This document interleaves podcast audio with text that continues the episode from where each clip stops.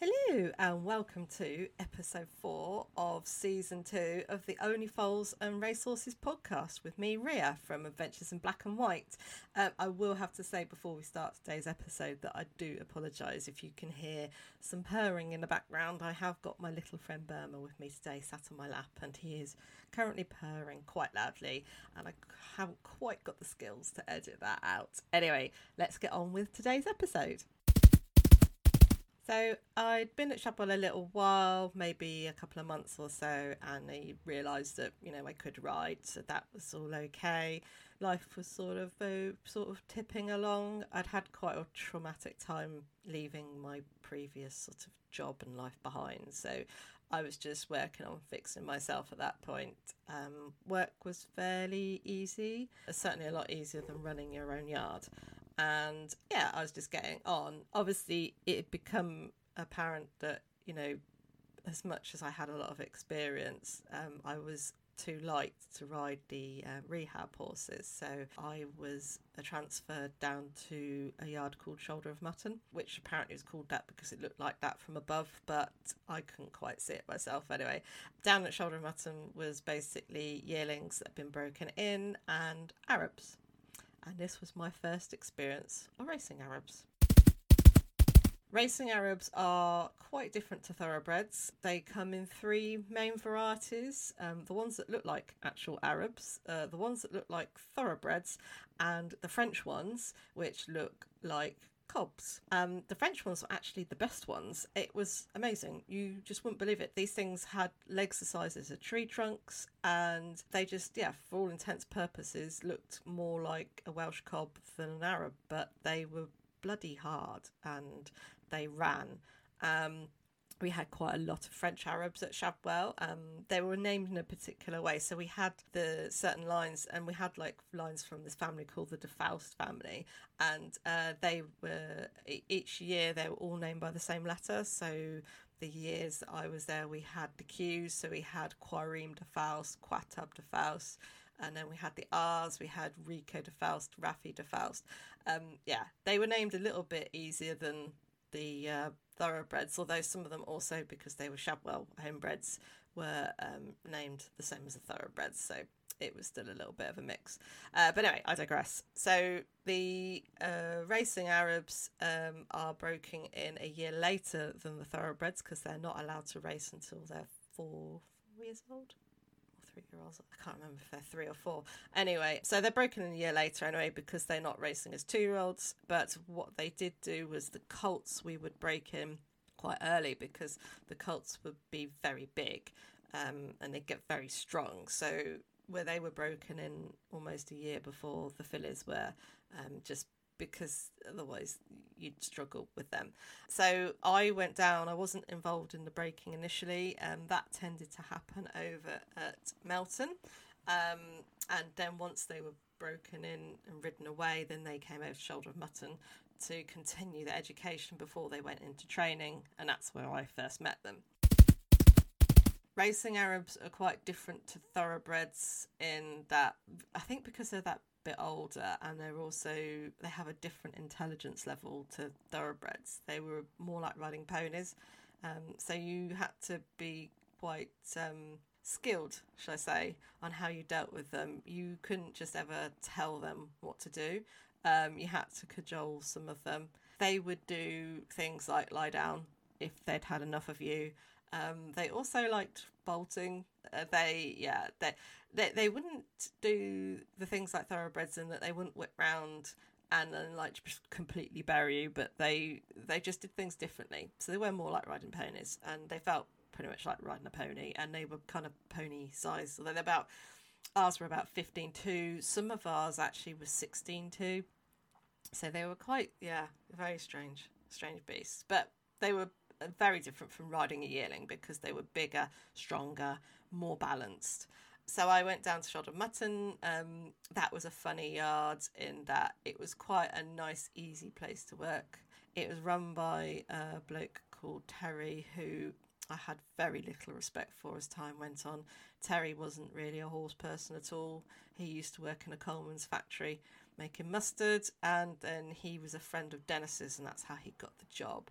And Dennis and uh, Terry had few horse skills or people skills, but yeah, that's him. But he tolerated me. I don't even know why he had a problem with me from the start. Probably because Dennis didn't particularly like me for whatever reason. But we never actually fell out over anything. I never did anything wrong. And actually, on the yard from the day to day basis, it was fine down there. Um, I just did as I was told. And it was really nice because rode out with a decent set of lads and we'd all be on our, our Arabs and we'd ride them around the arena down there. We had an indoor school down there and then we'd go up to the main track, the site of all our fun and games. And uh, as I said before, the Arabs sometimes had this tendency to run. So what we did with them, we, if anything, seemed to be a little bit runnery, um, for want of a better word. Uh, we'd stick on a leather elasticated side rein uh, in like fashioned into a, a standing martingales type setup because we found with the Arabs that if you stop them lifting their heads so high, then they didn't run off and I was on. We had one. He was a little grey horse. I was trying to remember his name, but his name escapes me.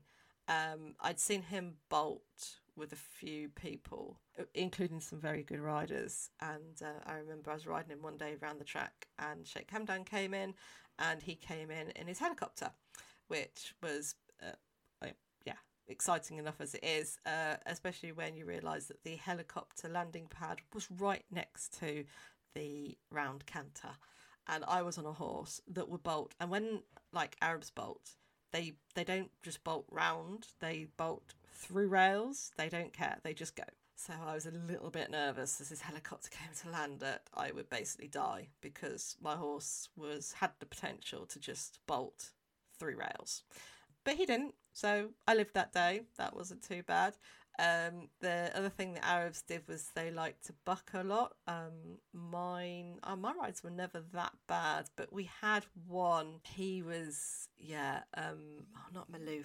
What was his name? Al Mansub. And um, Al was a big chestnut colt who um, Alex, one of the Ukrainians, used to ride. This is where the Ukrainians really came into their own.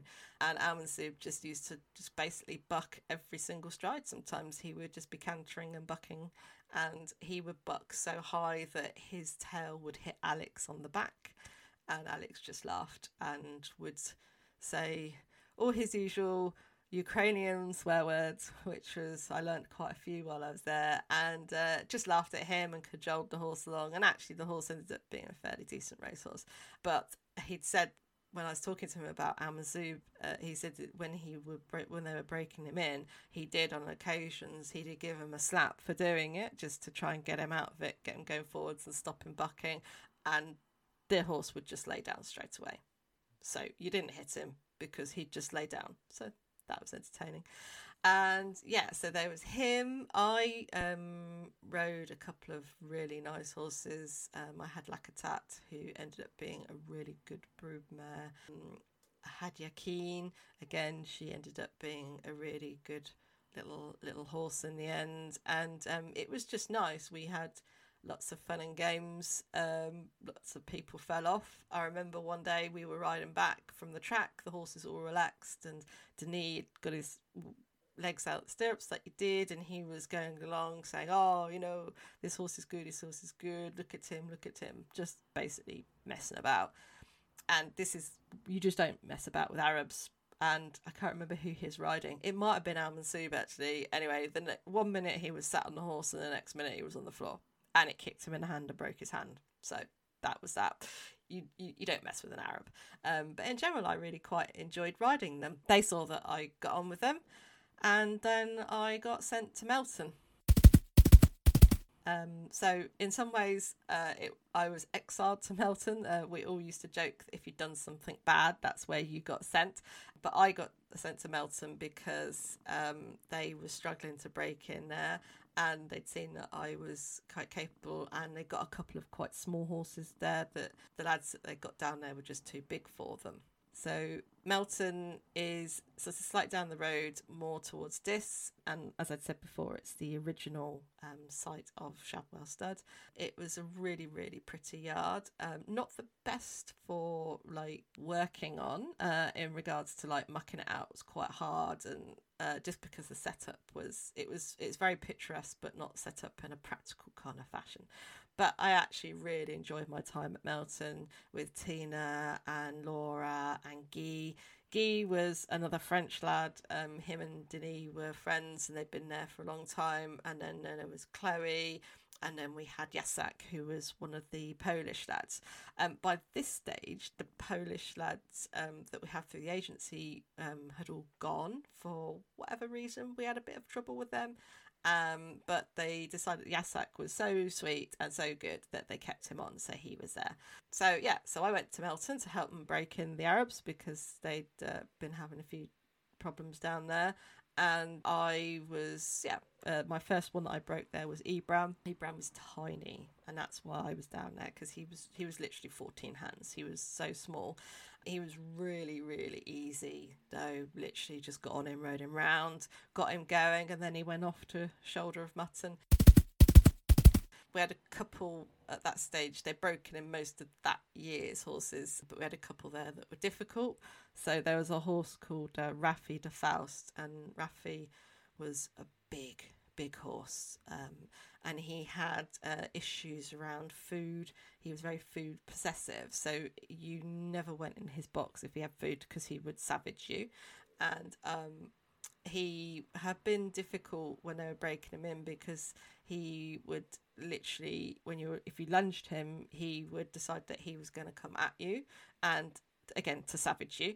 And so uh, we got a second line on him pretty quick, just so that you could stop him turning in to charge you down. And for the most part, he would behave himself, but then he, it was literally like there was a switch in his head. Um, I'd never dealt with a horse like that ever. Like, he he was very dangerous. Anyway, we got him to the point where we could get on him, and um, I remember um, we'd been long riding him in the school, and I said to Laura, "Oh, we'll we'll we'll get on this today in the box when we come back." And I'd said to Guy, "Do not put his hay in the box because usually while you're out, the box would get done and everything. The hay would be put in ready for the horse when he got back in." And I was like, "Do not put any hay in the box because I knew that." We wouldn't be able to lay over him if there was food in the box. So we get in the back in the box, and I didn't even think to check in his corner manger was there hay in there. And Laura legged me up, and I was laying over him. And at that point, I then caught sight of the hay, and it's like he read my mind because that's what Arabs do. They read your mind. And he saw the hay, and then he basically tried. To, he was trying to savage Laura, and then I was stuck on top of him, and I just got this feeling that as soon as I tried to get off, he was then gonna like he kick he, he was going to try and cow kick at me and that was quite scary thankfully laura managed to drag him out of the box and then he calmed down straight away and then i got off but obviously i gave A massive bollocking over that because it just wasn't fair you know it was like if you want to do it you want to get on him with a hay in a box then crack on but like don't ever do that to me ever again anyway we got rafi going and then he went off um he was always an issue like that but yeah, he he I don't know he had something quite strange wrong with him. We also had Rico. Rico was a very very big horse as well. He was actually uh, by one of the stallions that we had there. So we actually had stallions, Arab stallions at Melton. We had uh, who got sold to America while I was there. He was huge. He was like one of these big French Arabs. We had Au Royal, and we had Bengali d'Albret, who is an absolute legend, Benny.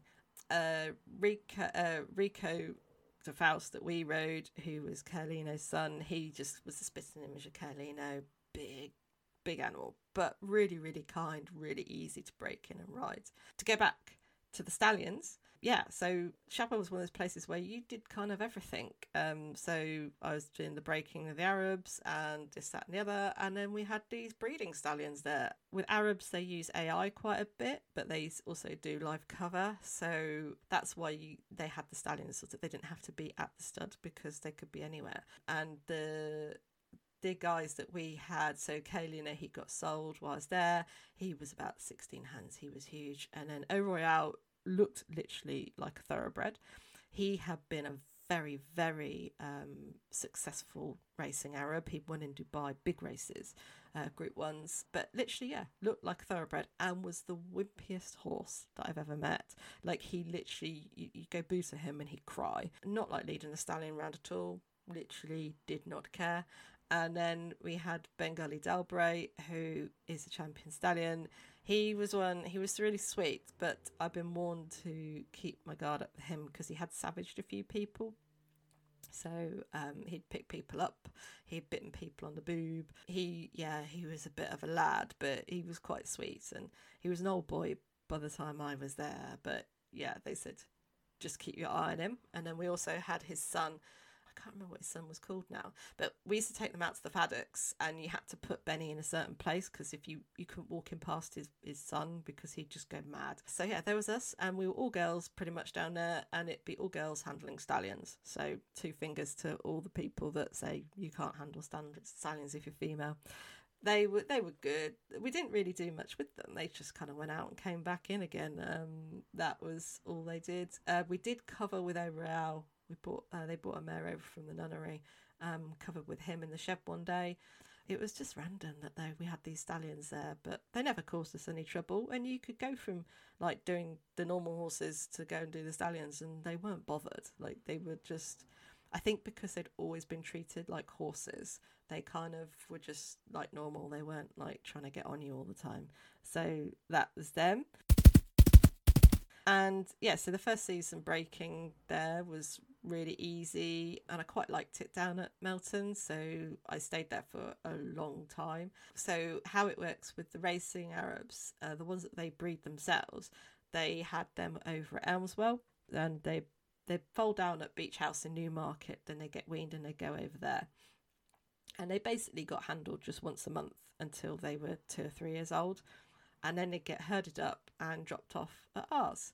So when these guys arrived, um, which I hadn't experienced ever before, but I've been warned about, um, they literally they didn't know how to lead. They were feral, so they come off the big huge boxes that we had. You'd have to then get them from the loading ramp was like at the bottom of the hill, and then we had to walk them quite a long way up a hill to like the stables. They'd never been in stables before. They'd always just lived together. So you'd have to basically it was like skiing. You were just you had like you had to have slip ropes on them just in case they got loose. There was invariably loose horses that day when they turned up, and then we had to get them into stables and it was basically whichever stable you could get one in was where that horse then lived and that was them. And I felt so sorry for them when they first turned up because it was such a shame. they must have been really traumatized. Um, but they'd had quite a nice life up to that point. But then uh, the first sort of week or so was just a case of like going in the box with them and just getting them used to like being handled. And we'd turn them out every day into their little groups and just like basically teaching them like this is your life now you get led by a human being and taught them to tie up and then you'd teach them to accept a brush because they didn't know about that and then teach them how to take a rug. All the same stuff that you do with the thoroughbreds but they were just that bit older and bigger and a little bit more dangerous as a result. And they also had their little arab ways. Um, we had one that came with a health warning haneen. I think in the end she had something wrong with her ovaries but she was very temperamental. And uh, if she didn't like you like you couldn't do anything with her. She was quite nice to me. She didn't mind me, but she literally would come at you, and these things would come at you with the teeth. Like I'd never known horses come at you, literally like like velociraptors. And she, I remember one day Dennis had gone in the field, and we'd warned him because what we'd do when we went to go out to catch them is we'd catch everything else. She came up to you, caught her, but you basically try and catch everything and then catch her. And she she was loose in the field and he could just gone to walk in the field and look at the horses with with Tina or Laura or whoever. And then Haneen saw him and literally chased him out of the field all the way because he just yeah she didn't she didn't want him in the field and he had to be out. So that was one thing. And also like I said before they uh, the Arabs were often runners and another horse that we had was the mighty Bustan Bustan was a runner. Um, he wasn't just a. He, I don't think he actually ran when we broke him in. He he just ran when you led him, but uh, he had broken so many people's hands and caused so many injuries because he one minute he'd be walking next to you and the next minute he'd be gone. I remember one day we were well we were down at Shoulder Mutton and have four rails there. So a four rail is a paddock that is four rails high. So the rails are like above six foot, like they're above my head, and uh, we turned the colts out in those, and the Arabs would occasionally jump out of the four rails, but when you went to go and get horses in, you put bridle on and a proper long lunge line. And Mitch had gone to get Bustan, and for whatever reason, when he brought Bustan in, Bustan ran off and he didn't just run off. He ran off and for, i don't know how it had happened but the lunge rein got caught around mitch's finger and basically broke his ring finger quite badly. That was one occasion where bustan got loose. There was another one. It was a weekend. We were getting him in. He'd been really really good. And actually this was back up at mainyard he was there at that point uh, because he was so bad. And he literally was uh, just coming in, and Mitch went, "Oh, he's being good today," and then he was gone. He just ran. And so we put the others in. We went out. He jumped in with the old hacks. He ran round their field. He then jumped out of the hacks field. Then he galloped down the main drive. Yeah, he was ruining our Sunday. Like he was really. Once he was running, you just knew that was it. I don't know. It, it took us a long time to catch him. He ran a long way. He jumped in a few different fields, just caused carnage, and then we got him in. So obviously, when he came down to Melton to break in, we were a bit like, mm, "This is going to be entertaining." Um, he also was it him or was it Malmoose? And Bustan was fine. Yeah, he was fine, but he would long rein, and then when you long reined him, he would also just run uh, and you just had to let go. But we had another horse, I'm pretty sure it was Malmoose, another one that if he thought he was going into a field, he would just run before he even got to like turn to go to the field, he would just start running. And I remember Giles thought he could fix this once we started long reining him, so he long reined him out the box to long rein him into his field, which sounds like a crazy idea, but people do crazy things. And so he went to long rein him into the field, and um, the horse basically took off, and Giles couldn't stop, and he ended up on his face being dragged across the field while this horse was running in front of him. And we never got him out of that, which was, yeah. like I said, the Arabs literally made their own rules up. Um, we also, uh, interestingly, there was the first place where I came like across the Monty Roberts head collar um, which is like a head collar but with like a rope on it. And actually, like to be fair on Shadwell, like they did used to try and do things, you know, the best way possible when they embraced new ideas. And these head collars were great. Like for the Arabs, particularly the ones that ran, you could almost get them before they started running, just distract them enough that you could stop them. Some of them obviously it didn't work on, but they actually they, they tolerated these head collars really well. So it was it was yeah, I was learning. I was learning lots and lots there. But yeah, it it, it was funny. They we had you know you'd have either very violent horses or just completely crazy ones where you'd just be going along and then they just flip for no reason at all.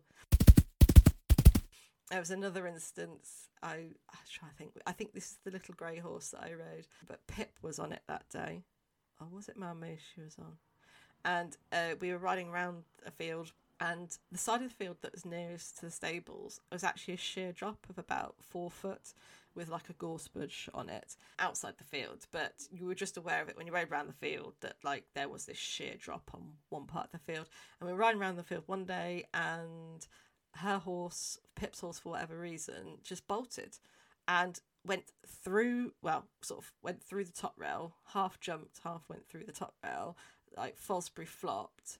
And all we just saw was her and this horse just flip over. And I, I honestly thought she was going to be dead at the bottom of the thing. The horse ran off and she was just laying there. Um, she was okay. The horse didn't land on her, thankfully. But that was the kind of things that the Arabs did. So, um, yeah, he then went off to Shoulder of Mutton so he could be ridden in a proper arena, and it was absolutely fine.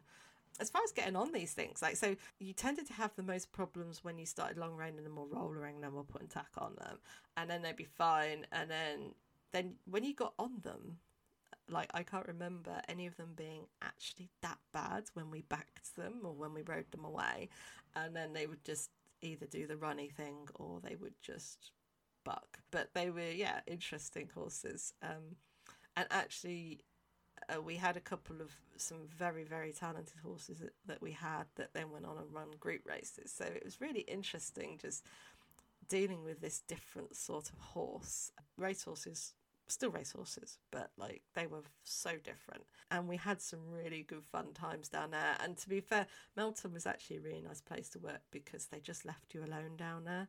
And um, we just got on and did our own thing. Um, and it was yeah good fun we also had endurance Arabs. I didn't have an awful lot to do with those, thankfully. And when the point when I was there, the endurance horses were kind of not on the head of the schedule, but they had in the past had a lot of these endurance Arabs. And again, they're like a totally different breed to the racing ones. So it's like Arabs come in like three different forms: the showy ones that you see with the seahorse faces, these Welsh cobby ones that they run and then the ones, the poor ones that do like the hundred miles in a day jobs. And uh, yeah, Arabs were interesting, definitely interesting. And I'm really glad I got to work with them from the broodmares to the stallions to the racehorses because they were lovely, lovely horses and um, very intelligent. And it was nice also not breaking in something that was like basically 18 months old. Um, you didn't feel half as cruel when you were breaking them in and the horses felt like they knew what was going on. Um, although I do still like a yearling because at least with a yearling you could you could you feel far safer on a yearling than Arab. Uh, well, depends what sort of Arab you're on, but you get what I mean. So yeah, so that was uh, my my baptism of fire breaking in racing Arabs. And we're going to leave it there today. So I hope you're enjoying the series so far. As ever, if you are, please screenshot this and uh, tag me in social media. Um, share it amongst your friends. I am over the moon at like how many downloads we are getting. Like it's just great. And um, if anyone wants to know like how you get into working with racing Arabs, then I can let you know. So always just drop me a message on whatever socials or via my website. And um, I'll look forward to seeing you for the next episode.